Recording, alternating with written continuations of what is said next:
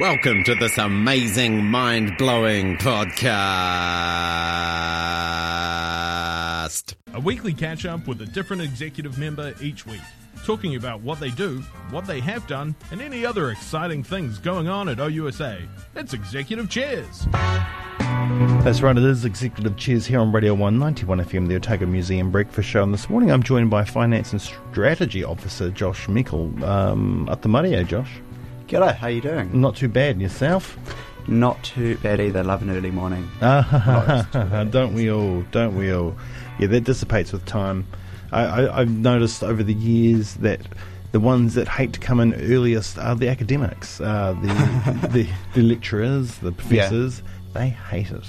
Makes sense. Living the cushy life, clearly. That's right. That's right. All right. Finance and strategy. The strategy has been a relatively new thing on this role, uh, in this role, isn't it? So, what what is your role entail? What does it entail? Well, if you're asking about the strategy, but in particular, the way that's manifested most this year is being involved with campaigns run by the executive.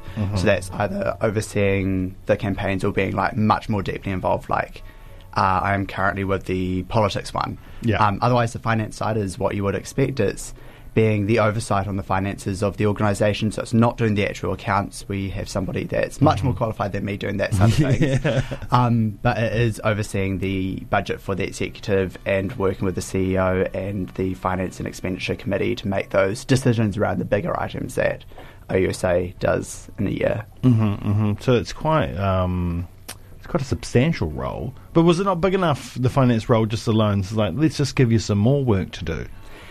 Yeah, so in a certain sense, that finance stuff doesn't take a massive amount of the portfolio. So while it is higher level decisions at time, uh, what you're doing there is you're maybe preparing an agenda, you're having a meeting, you're making those decisions in that meeting. And past that, the actual budget for the exec doesn't take a lot of time. So there's definitely scope to expand that role into other hours. And that campaign, those campaigns even, um, do tend to take up a lot more time than the finance often Yeah. as well. You must be quite busy with the strategy side of things at the moment because we're trying to shove a whole year's worth of, of uh, campaigns and things, and and it's you know it's election year as well, and we've got referenda. Um, so we're squeezing a lot into this last half of the year, aren't we? Yeah, no, there is a kind of tendency for that to be happening at the moment. There have been some campaigns that have just been fully uh, put to the side, like Sex Week, we're keeping the core of that, and we might do that later in the year. Yeah. But there are others that we're just trying to run in the next while. We've had Sustainability Week, we've got Politics Week coming up, we've got Mental Health Awareness Week coming up after that. Um, and I'm sure there'll be plenty in between there as well. What's the deal with politics weeks? What are we what are we looking at? Is this just a way of trying to get students to engage with the national um, elections coming up? Yeah, pretty much. So, Politics Week, it's looking like a bit of a dual event. We've got a publication that we're working on at the moment. The um, content deadline is Tuesday this week, so we're finalising all of that at the moment. Had a had a long weekend working on that. Uh, but that's going to be coming out on the week of August 10th alongside several events then. So we've got an MPs debate, we've got panels on euthanasia and cannabis, um, and we're also looking at some slightly higher profile events that may be around the corner as well. So keep tuned there. Oh, is that right? That Yeah. sounds great. Um, yeah, I mean, I love the elections, so I can't wait myself. Uh, but it does seem like there's not, you know, it doesn't seem like there's that much activity on campus. Yeah, so it's been interesting. The bit that I've seen more activity in is in the terms of uh, uh, enrolments. Yeah. So we've been trying to run some enrolment drives there and been sending out some people to enrol people around campus. But I think there has been less of a hubbub around this election than previous ones, maybe partly because of COVID and just the effect that's had on people's perceptions of whether there's actually an election going on at the moment and like where it is in, in terms of their priorities. Yeah, we haven't seen too many visiting um, MPs or people from parties at this stage. And usually by now, Winston would have been here once, maybe Mm. twice. So we'll see. Can't wait. You know, hopefully Yeah, he well, comes back. Got Tracey Martin coming on the week of August 10th. Not Mhm. Winston, unfortunately, though. Or at least not at the moment. Who Not at the moment. Oh, come on, get that Crown limousine out. I shed a cigarette in the back of his Crown limousine last time. I don't think we were allowed to do it, but we did. It was great.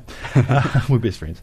Um, right, the uh, redevelopment of the university bookshop has been a big ticket item that's been on the works for a while. Mhm. How is that progressing?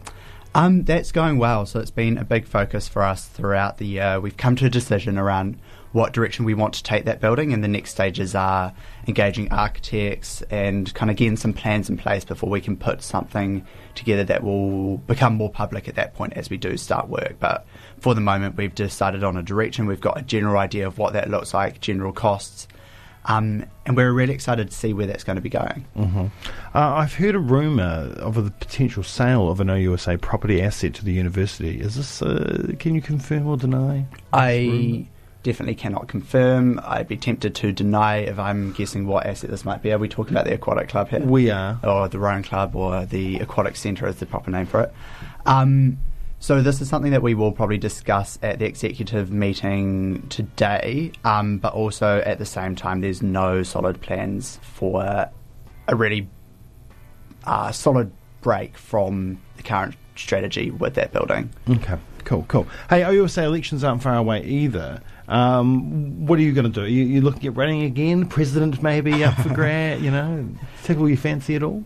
No, nah, I think so. This was when I first came into this role. Said I'd only be doing OUSA for a year, and I think I'll hold to that. President, it means that you can't continue studying, and yeah. I'm four years in now, two to go. So I don't really want that take that year out. Plus, I'm sure there's fantastic candidates lining up for that at the moment as well.